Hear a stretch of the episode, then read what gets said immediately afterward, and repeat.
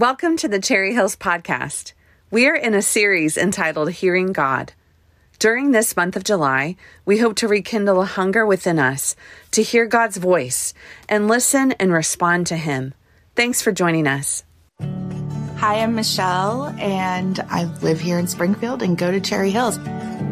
When I think about hearing God, I think I think of when I'm struggling with something like what to do or a direction to go or advice sort of kind of thing. That's kind of what I think of and what, you know, what, what should I do in this situation, God?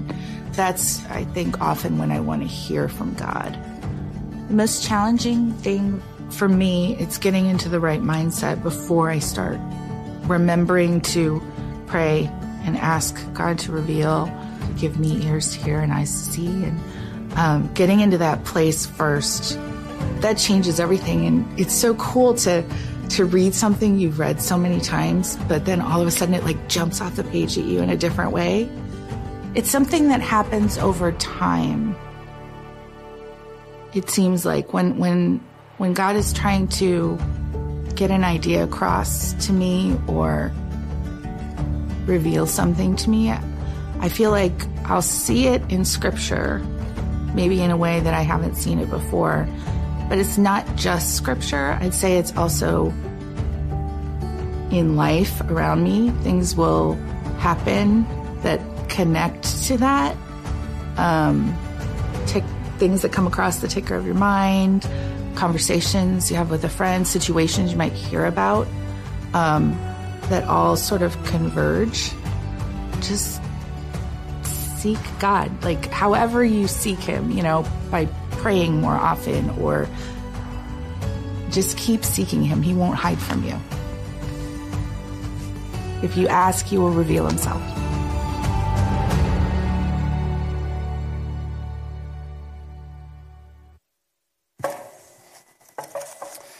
I don't know if Michelle's in here, but thank you, Michelle, for sharing. Um, my name is Luke, and I'm one of our ministry leaders here. This week, we are in week three of a July teaching series called Hearing God. Hearing God. And uh, each week, we've been kind of looking at different ways in which God communicates to us, different sort of avenues or means in which God reveals himself and makes himself known in our lives. So, Jesus taught in John chapter 10 My sheep listen to my voice, I know them, and they follow me.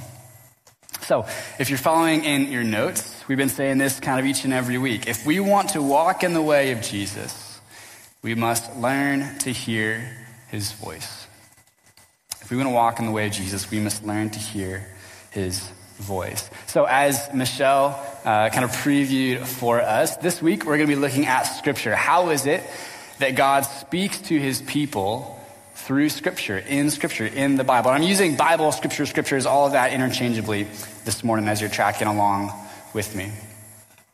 So, uh, just to give you a roadmap of kind of where we're, we're headed this morning. So, I want to give us a little bit of a glimpse into why is it that we think the Bible is something unique, something special.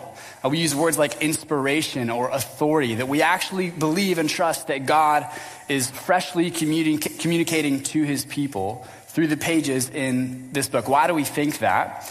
And then give us some principles for how we engage Scripture, how we read Scripture and listen to God in Scripture well. So that's where we're headed. And I recognize some of us come into this room today with just maybe skepticism around the authority, the inspiration, the sufficiency of Scripture. Basically, big questions like what makes this book different than any other sacred holy book and any other religious text out there? Or maybe it's just something like, you know, how is the Bible different from a sermon, from a devotional, from some theological book or commentary? What is it about Scripture?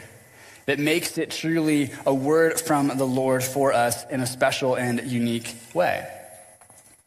And I've noticed there are um, some things in the Bible, maybe you feel this way, they're just hard to follow, hard to understand. There are, there are parts that seem to be in tension with one another. There are aspects of Scripture that we sometimes, if we're real honest, don't even like. Like, why is that in there? That's so strange. What is that all about? I, am not sure I even think that that's a good thing, right? And so we come to the Bible, at least many people in the world come to the Bible with this set of, of questions or skepticism or curiosities. And the only people I, I've found in life who think that the Bible is always easy to understand and obvious in everything it says and don't have much questions about it are Christians who've had very minimal engagement with the Bible, a superficial contact with Scripture. Everyone else in the world seems to understand that the Bible is, is wild and it's not easily uh, domesticated. So uh, that's why I want to start here. I think it's an honest place to begin to consider uh, what Scripture is um, how it's inspired, how it's authoritative for us in our own lives. But just as a, as a caveat, I'm going to ask you to cut me some slack here because you can barely get um, a pizza, you know, baked and delivered to your house in 30 minutes or less. So I am not in that amount of time going to be able to satisfy all our questions and, and fully extrapolate a doctrine of Scripture. But I want to at least, you know, take a stab, put something on the table for us.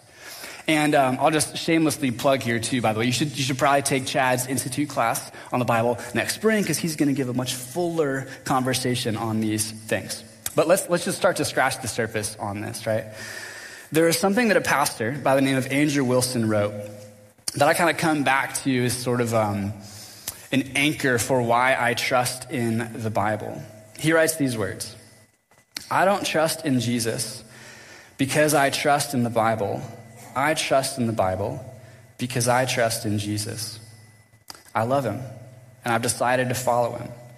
And so if he acts and talks as if the Bible is trustworthy, authoritative, good, helpful, and powerful, I will too.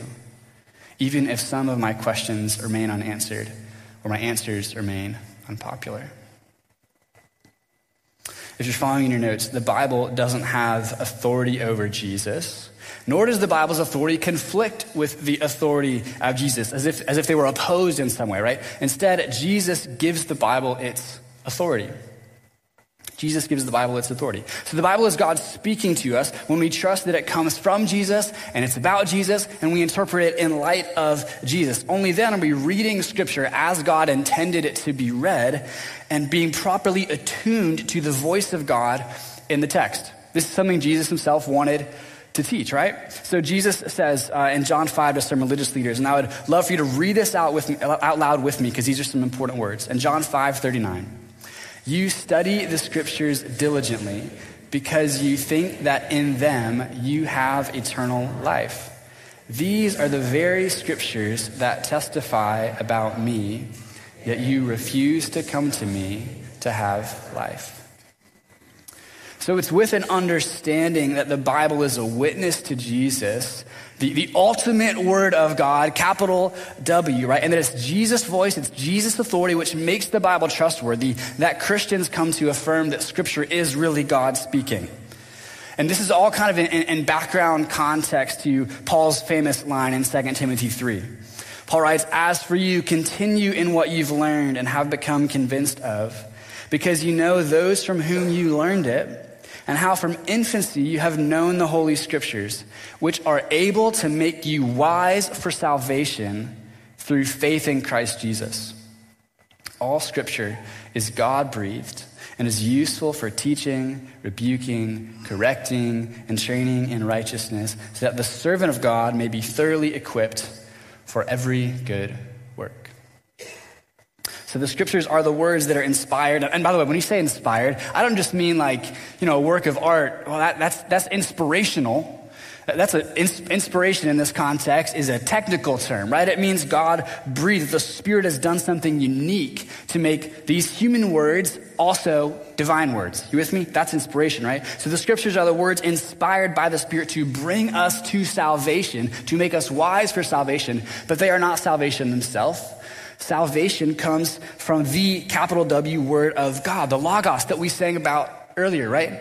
The one who was with God in the beginning that John 1 talks about, with the Lord Most High.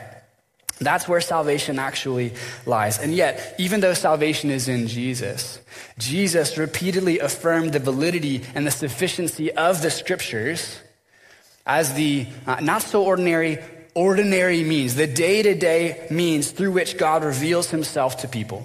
And so that's going to be our starting place for hearing God in Scripture, is just agreeing with Jesus that God has sufficiently and authoritatively spoken to us a true word in the Scriptures.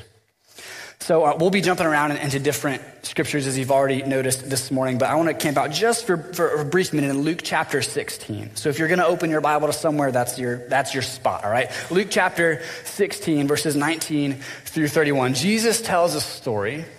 It's about a lot of different things. It's about judgment and it's about Jesus' view of, of money and social ethics, but it also has some, some really important truth about what Scripture is and how Jesus views the sufficiency of the Bible and the, the, authority and the trustworthiness of Scripture as a word from God to people.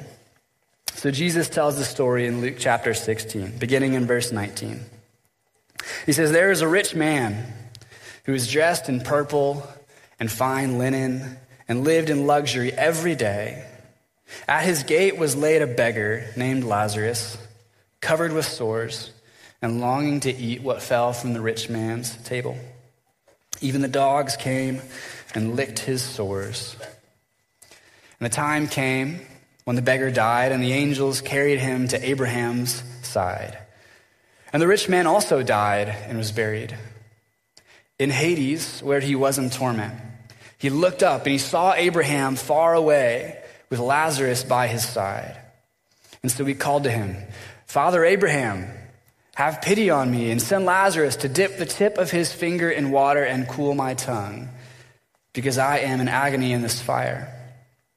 But Abraham replied, Son, remember that in your lifetime you received your good things, while Lazarus received bad things, but now he is comforted here, and you are in agony. And besides all this, between us and you, a great chasm has been set in place, a gap, so that those who want to go from here to you cannot, nor can anyone cross over from there to us. And so he answered, Then I beg you, Father, send Lazarus to my family. For I have five brothers, and let him warn them so that they will not also come to this place of torment. Abraham replied, They have Moses and the prophets. Let them listen to them. No, no, Father Abraham, he said, But if someone from the dead goes to them, they will repent. He said to them, If they do not listen to Moses and the prophets, they will not be convinced, even if someone rises from the dead. Even if someone rises from the dead, they won't be convinced. If you're like me, you have a desire for God to speak clearly for him to speak powerfully, forcefully. I mean, I would love an angelic visitation. You want something that's going to be supernatural, otherworldly, spectacular, you know, something that's really going to knock your socks off and be like, whoa, that was for sure God.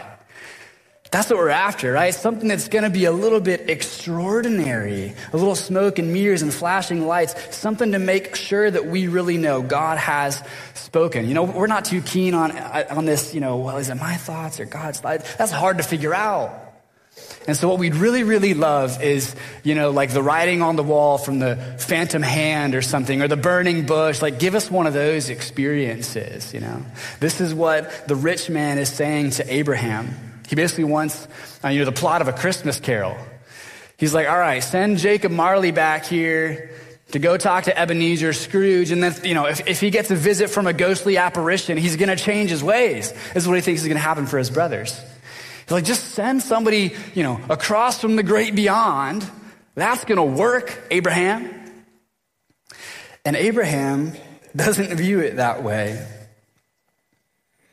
The rich guy is saying, hey, God should reveal himself. God should speak. God should send a message. God should share a warning. And if he does it in this extreme way, then that will make the difference, and they'll hear from God and know it and listen. But Abraham essentially says to him, God has spoken. God has sent a message. God has shared truth. He has revealed himself. They ought to read the Bible.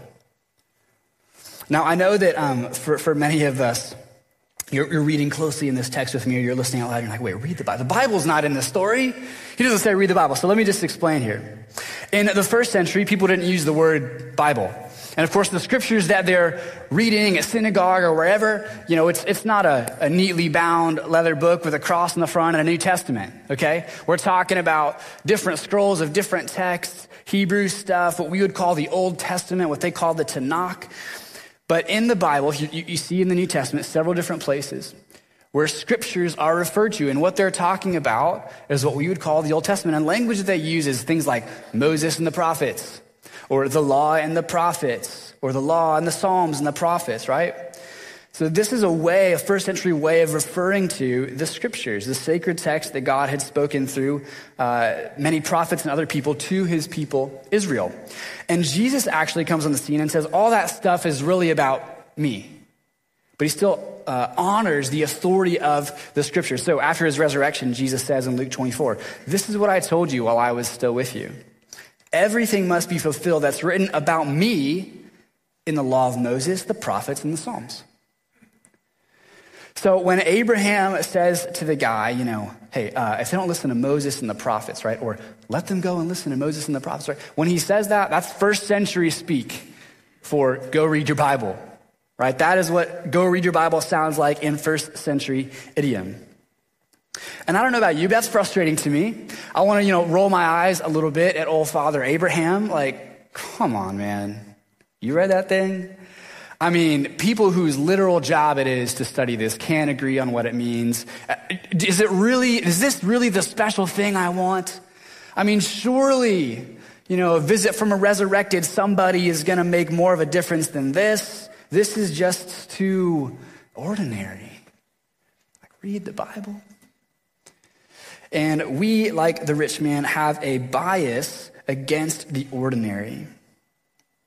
But of course, part of the irony in the story, right, is, is not that, you know, God's not actually against remarkable things. Miracles happening left and right. And the deepest irony of the story is that indeed someone will return from the grave and reveal God's nature and word as a warning of coming judgment. Jesus himself will do this, right? So that's the deep irony in the story. It's, it's not as if God is against some of these more, what we might consider remarkable features, revelations. But God is love. Uh, he, he loves Scripture, and he, he loves to reveal himself in ordinary partnership with human beings. And so the paradigm shift that we have to make is not, well, I guess if I want to hear from God, then, you know, I just better settle for this ordinary stuff because God's probably not going to do anything spectacular for me. That happens maybe to other people or maybe a long time ago, but not, God's not really going to do that to me. That's not, that's not the, the, the, frame of mind for us to be in. Instead, the paradigm shift I'd like us to make is this. If you're following your notes, there's no such thing as ordinary divine revelation. It's all extraordinary. It's all extraordinary. And if this is a hard pill for us to swallow, it's because we don't have the view of Scripture that Jesus had of Scripture, or that Father Abraham in the story has of Scripture. We don't actually think that this is a precious gift and a privilege and something sacred for us to latch onto and shape our lives around and be rooted in. But this is how Jesus thinks of Scripture. You know that um, Wycliffe Bible translators, they do a ton of translation work in languages across the globe, and there's more than 5,000 languages spoken in the world. And according to their 2022 estimate, 1.4 billion people do not have a complete text of the Bible in their first language. 1.4 billion. That's at least 20% of the global population. Scripture is something special. It's a gift. And to be able to read it, just open it up. I mean, we would wake up if we really viewed Scripture the way that Jesus views Scripture, and the way that he thinks it's inspired and authoritative and, and profitable for us we would wake up every morning and think, whoa, there is a miracle sitting on my bedside table.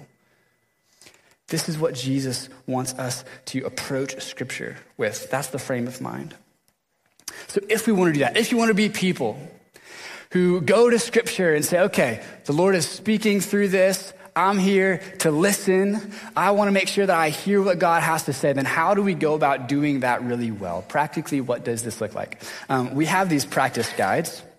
And this is kind of our, our, best uh, shot at trying to summarize in half a sheet of paper some actual practices for us to engage in as we seek to hear God. So there's one in there on scripture that I'd love for you guys to grab on your way out of the doors as you exit services uh, later after. Um, our time is done on worship and singing uh, and preaching, but that's going to be my best stab at like, okay, how does a 10 minute time structured in the word look like for me? Okay. So I'd love for you to check it out. But what I want to do is focus on some principles, right? Some, some governing, overarching principles for us as people who go to the scriptures to hear God speak so that we can discern truth from lies and be formed in the way of Jesus. So there's probably a million different principles we can. I've tried to pick out just four ones that I think are really significant and important for us. So, principle number one Scripture is Norma Normans. I know that sounds like a 1950s cartoon character, okay? Uh, that is a Latin phrase. It means the norming norm or the ruling rule. This is a phrase that's been passed down through church history and found its way to you today if it's new to you. And basically what it means is this. Scripture is a guardrail for you. Scripture is the foundation. Scripture is the thing that has ultimate authority. And so whatever you think you may be hearing the Lord say to you, if it, if it doesn't align with Scripture, if it confronts and goes against what Scripture teaches, that's not really God speaking to you. Because Scripture is the norm that norms all other norms. It's, it's the standard, it's the benchmark, the thing that we compare to and say, okay, does this match Scripture? That's what Norma Normans means. So 2 Thessalonians 2.15, Paul writes, So then, brothers and sisters, stand firm and hold fast to the teachings we passed on to you, whether by word of mouth or by letter. This is what it looks like to abide with this First principle we are people who want to hold fast and stand firm on the teaching that we have received and that is sort of codified in this anthology, this library we call the Bible. We connect ourselves to Scripture. We, we sit under the authority of Scripture, right? Not to master the text, but to be mastered by the text. So if we think God is speaking to us, we go to the Bible and we say, okay, does this fit? Does this align, right? It's going to be our, our, our judge, our criterion for that. So that's the first principle. Now, here's the second principle, and this one has more to do with um, hermeneutics, the science, the art of interpreting the Bible, reading it well. Principle number two is this read big. Read big. Here's what I mean most people's approach to the Bible is what Old Testament scholar uh, Drew Johnson calls microdosing. Microdosing. Um, Microdosing is this idea that you can digest scripture in sort of, you know, bite-sized pieces, right? You can kind of pick it apart in an ad hoc, hodgepodge approach that relies on small quantities of text, usually lifted out of context, and that becomes our main diet of scripture. So let me give you an example. When my, um, when my wife was in the hospital giving birth to our son, during the delivery process, she has this little magic button and some of you women know what this is about because you, you love this magic button. And she gets to press this button every 15 minutes if she wants to. And that gives her a little bit of painkillers, right? And so it's like, boom, okay, needed that. That's great. Now I'm going to make it 15 more minutes. Boom, okay, needed that. Now I'm going to make it 15 more minutes.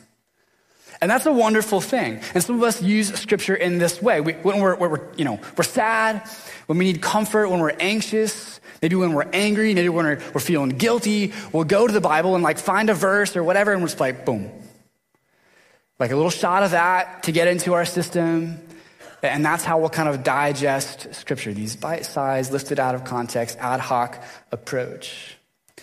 And don't let me dissuade you from going to the Bible when you're sad and anxious and guilty and angry go for it. Like, do that. Scripture is there for you to turn to and encounter God in the pages of that book. But here's the really big idea bad things happen when you try to live on and make a diet of painkillers. Yes? So you can't just digest scripture solely in bumper sticker length quotables from the Bible's highlight reel. Like we've got to get a wider framework for the story and the context of Scripture so they can read with the grain of the text, with the movement of Scripture, and find out what God actually is saying through the thing as a whole. Philip Yancey says, just to use another dietary metaphor, he says the modern church has formed an entire culture around Bible McNuggets and assumed they were nutritious. We got a lot of Bible McNugget culture going on in the church. So here's what I mean by read big then, right? Read in such a way that you grasp the, the sweeping uh, scope of Scripture, the context of what you're reading. And not only the immediate context, like what's the verse that came before, although that's very important, but just the, the, the, con- the story as a whole. Like, if, if the Bible is a narrative about God's redemptive mission, his work in the world, and it tells us who human beings are and who God is and what the problem is and what he's doing about it, then how does this little thing I'm reading fit in that story? That's what we mean by read big. So, to do this might probably mean some long form reading uh, rather than just exclusively short form reading. It might mean less frequent Bible reading, but longer duration Bible reading, and I know I could get in, in trouble saying that because, you know, many of us have grown up like I grew up and you must read your Bible, you know, at least five minutes every day. And that's great. I, if you do that, that's fantastic. But you, you don't have to read the Bible five minutes every day. Jesus didn't read the Bible five minutes every day. Only in the last couple hundred years has that even been a possibility for most of human history, right? So, so what if you spend an hour on a Saturday soaking in the scriptures in a long form way? Maybe that would be more sustainable for you and allow you to read with the grain of Scripture better. Again, please don't hear me taking away quiet time from you. Spend time daily with Jesus in the Word if you're able to. If you, Please, okay? This isn't about reading less, it's about reading well. That's, that's what we're after here. And that may mean you need to change the way in which you engage so you can get the fuller story and the scope of scriptures and soak in it longer. Another thing, right? Our Bibles have chapters and verses in them. And that's beautiful. It means I can say, turn to Romans 3 5, and you all be like, boom, sword drill, you know? Jessica can do this with the kids downstairs, and they know. There it is. So that's, that's a wonderful, wonderful thing. But uh, part of the problem is that it can, you know, mislead us into thinking the Bible is meant to be dissected and taken one little verse and segment at a time.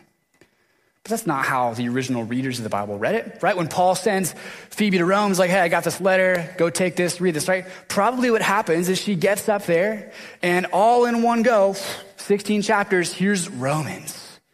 And they all sit under it together and they get a sense of what the whole thing is, and then they can pick it apart and ask questions, right? So they're getting the full sense of Scripture. So these long form readings are going to be really, really helpful for us. So that's what I mean by read big. If you're a person who's getting, a, you know, verse of the day, um, Bible notifications, or you're just kind of flipping randomly to a place and putting your finger on it, genuinely, I commend your earnestness, I commend your perseverance and your hunger. Don't let me take that from you. But I'm just saying you might need some permission and some invitation to engage Scripture in a way that's going to be more conducive to what Scripture is actually trying to do, more suitable for you in the way the Bible is meant to be read. Principle number three read small. Okay, I know some of you are going to throw tomatoes at me because it's contradictory. It's not contradictory, it's complementary, okay? You need to read big and you need to read small. I can take, you know, a great zoomed in photo. Well, okay, I, I, personally can't take this, but some people can take a great zoomed in photo of, you know, like a, here's a leaf or whatever, right? And that's great. And that's going to give you some good detail and high def. It's awesome. But it's going to be totally different from what somebody will see looking under a microscope, right? There's different ways in which you can zoom in close on something and get something good out of it. Depends on what you're trying to do.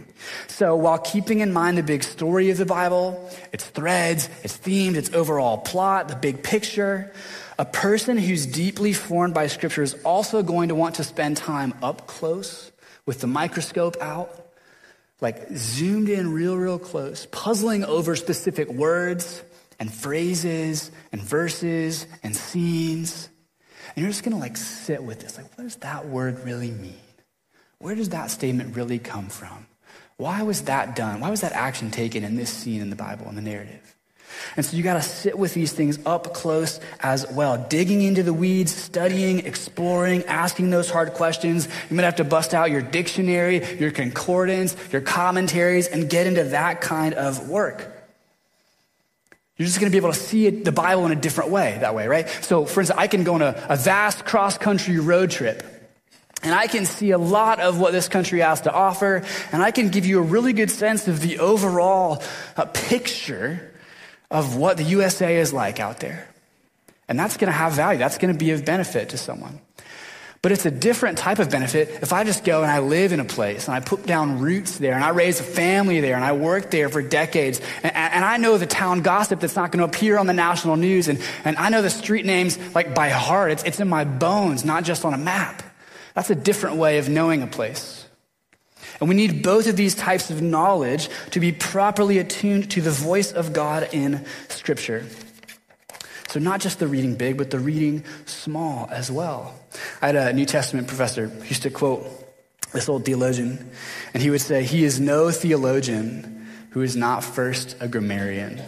He's no theologian who's not first a grammarian. You know, it, like we, like to say, you know, the devil's in the details. Okay, Jesus is there too. God hangs out sometimes in the details. You start to notice some things in the Bible that's rich in the details. So we need those close and deep readings of the Bible as well as the wider, zoomed out readings of the Bible. So you can just do a spiritual diagnostic for yourself here. Discern how has your previous approach to the Bible been more shaped by, you know, the, the, the close, small readings or the wider, zoomed out, big readings? And what do you need to do in the next season of engaging with the Bible to read it better, to be, to be a more wiser, more fruitful engager of Scripture? If you're a person who's just like, man, I read in big swaths and I, am crushing the whole Bible in six months and I'm reading it cover, that's awesome. Like maybe, maybe you need to spend some time like honing in on a verse or two and you just memorize it and you get it in your bones and you pick it all apart and you figure it out and you wrestle with it. If you're somebody who's like, you just, you love, you know, Psalm 1 and that's like your thing and, and you're immersed in this one place and you've never like read the whole thing, you don't really get the whole story and how the pieces fit together. You know, you might be missing the forest for the trees. Maybe you need to, to widen and engage with scripture in a new way. Does this make sense, right? Okay, here's the fourth principle. This one's important. Assume inspiration, ask for illumination. Assume inspiration, ask for illumination. Inspiration is the idea that God is the ultimate author behind the text, right? Scripture is, is dual authored, human divine partnership, collaboration, but it's God's voice who breathes through into the text. So, uh, inspiration is an affirmation that God spoke through human beings, what he wanted to say. It's past tense. Like this happened, it's a reality. Every time you open your Bible, you're reading inspired words, like it or not. Inspiration is just an objective reality that occurred in the past that we now benefit from. It's a guarantee. But illumination is different. Illumination is not a guarantee when you read the Bible. Illumination is, is present tense. It's what occurs in the moment as the Spirit who inspired the text then brings its meaning and its authority to bear on your life in a fresh way now. Illumination is when the Spirit takes old words and makes them new for you and for me. It's when meaning comes alive for us, that it's not just, well, the Bible meant this to them. It's, but yes, now it means this to me. And these things aren't opposed, they work in tandem, in conjunction, in collaboration with one another. But while I can go to the Bible and just assume, okay, inspired, if I want to see how the Spirit is going to illuminate these words in my own life, I ask. And I, and I go and I say, Spirit, what do you want to make me aware of here, right? So asking uh, God to speak to us in Scripture doesn't mean, you know, just putting your finger in a random place and saying, Lord, you know, give me some esoteric message, give me a sign. Is this the spot? Is this something we're not, you know, it's not a fortune cookie, right? We're not just cracking it open and saying, oh, I guess I better live my life that way. You still need to read it with the grain and read big and read small and do all those things, you know? Now, the caveat is that yes, you, could put your finger on a random passage and maybe that's God's, maybe, maybe God wants to speak to you in that way. But I wouldn't count on that as the normative way of doing things, right? Like I can, I can maybe hammer, you know, a nail into a wall with a plunger, but that's not the normative use of a tool. You with me? So, so use the normative uh, uses of Scripture the way it's designed to be read. That's the most profitable way that we can engage it to hear God speak to us. And if we do that, those words on the page that look static and lifeless and just ink, they can become alive for us and shape us and get into our bones in a whole new way that our imagination is shaped and formed. And we begin to think God's thoughts after Him. We begin to share His values and His vision for life and reality. And it shapes the way that we read our world. That's what we're ultimately we're after. There is a, um, there's a poet and an Anglican priest named Malcolm Guite, and he tells this story of going to visit a woman who's dying. And she has some neglect from the nurses, as well as some advanced stage dementia. And the nurse tells him, you know, he's, she's not going to be able to string three words together, but you can go and you can just be with her. And so he goes into this room, and not counting that she's going to be able to really speak or have conversation, he just begins to recite from Scripture. And he says, The Lord is my shepherd, I shall not want. Before he gets to the next line, he hears a voice join with him and continue to recite the words of the 23rd Psalm. He leads me beside quiet waters. He restores my soul. And the last words of this woman before she slipped into eternity and into the presence of God are surely goodness and mercy will follow me all the days of my life, and I will dwell in the house of the Lord forever. This is what it looks like to hear God in Scripture. It's wonderful to be able to turn to Scripture in those moments of felt need, you know, when we're anxious or angry or we just want to hear from the Lord. That's, that's beautiful. But what is more powerful is when Scripture in those moments pours forth out of us. Because we have spent day after day just saturated, immersed in Scripture, hearing God speak to us over and over and over again. That's what it looks like to digest Scripture in a healthy way so that God moves into us. Internal, we can internalize this and then contextualize it in our lives as we face just the myriad challenges of living. That's what we want to do as people who seek to hear God in Scripture. Digest it well. So the team is going to lead us in a song here before we get to communion. And the song that we're going to sing together is just uh, richly filled with the Scriptures and it helps our imagination be immersed in what Scripture has to say to us. But it also reminds us that as much as we may digest the words of Scripture, the meal that we are ultimately feasting on in the Bible is Christ Himself. That He's the one that we get to go and feast on. He's the one who truly saves. So I invite you just to remain seated, but also join with us and sing if you'd like and meditate on these words together and help us prepare for our time of communion together. Thanks for joining us today. If you would like more information about our church, visit our website or find us on Facebook. Have a great day.